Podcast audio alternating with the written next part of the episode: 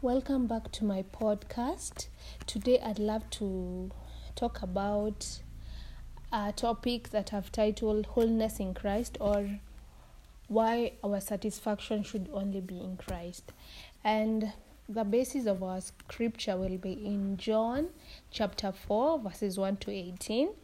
And I'll go ahead and read. Now, Jesus learned that the Pharisees had heard that he was gaining and baptizing more disciples than John although in fact it was not Jesus who baptized, but his disciples. So he left Judea and went back once more to Galilee. Now he had to go through Samaria. So he came to a town in Samaria called Sychar, near the plot of ground Jacob had given to his son Joseph. Jacob's well was there, and Jesus, tired as he was from the journey, sat down by the well. It was about noon. When a Samaritan woman came to draw water, Jesus said to her, Will you give me a drink? His disciples had gone into the town to buy food. The Samaritan woman said to him, You are a Jew and I am a Samaritan woman. How can you ask me for a drink? For Jews do not associate with Samaritans. Jesus answered her, If you knew the gift of God and who it is that asks you for a drink, you would have asked him and he would have given you living water. Sir, the woman said, You have nothing to draw with, and the well is deep. Where can you get this living water? Are you greater than our father Jacob, who gave us the well and drank from it himself?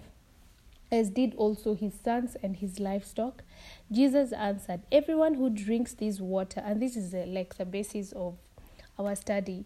Everyone who drinks this water, verse 13, will be thirsty again, but whoever drinks the water I give them will never thirst. Indeed, the water I give them will become in them a spring of water welling up to eternal life. The woman said to him, Sir, give me this water so that I won't get thirsty and have to keep coming here to draw water. He told her, Go call your husband and come back.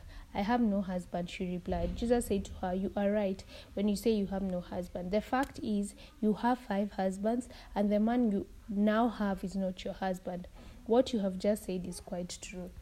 So we see here the whole story of the Samaritan woman, the famous story of the Samaritan woman and Jesus.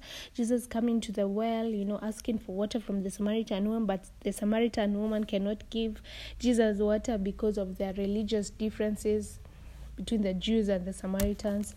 But we see uh, after the woman, the Samaritan woman, you know, is in verse 11 telling Jesus, You don't even, you don't you have nothing to draw water so how are you going even to get this living water that you're saying you can give me and jesus tells her in verse 13 everyone who drinks this water will be thirsty again jesus didn't mean like the physical water of course in the well but he meant everyone who who receives Jesus, everyone who receives Jesus will never thirst again. But whoever drinks the water I give them will never thirst. Indeed, the water I give them will become in them a spring of water welling up to eternal life. So we we seen Jesus saying, if we if we drink of Him, if we taste of Him, we get our satisfaction. You know, because He's saying like we will never be thirsty again. If it means if we have Jesus, we will never be thirsty again. It means if we have Jesus, we will never thirst again. We will never thirst for any other thing. Like He will fulfill and satisfy us completely. There is a, also uh, John 6 33 to, 33 to 35. The true bread of God is the one who comes down from heaven and gives life to the world. Verse 34 Sir, they said, give us that bread every day. Jesus replied, I am the bread of life. Whoever comes to me will never be hungry again. Whoever believes in me will never be thirsty. Again, we see Jesus saying the same words that whoever comes to him will never be hungry again. Whoever comes to him will never thirst. There is nothing, there is no there is nothing that fulfill, fulfills us in this life. We are always searching. We are always searching for something to satisfy us. We are always searching for something to fulfill us. We are always searching for something to fill up that void in, in us.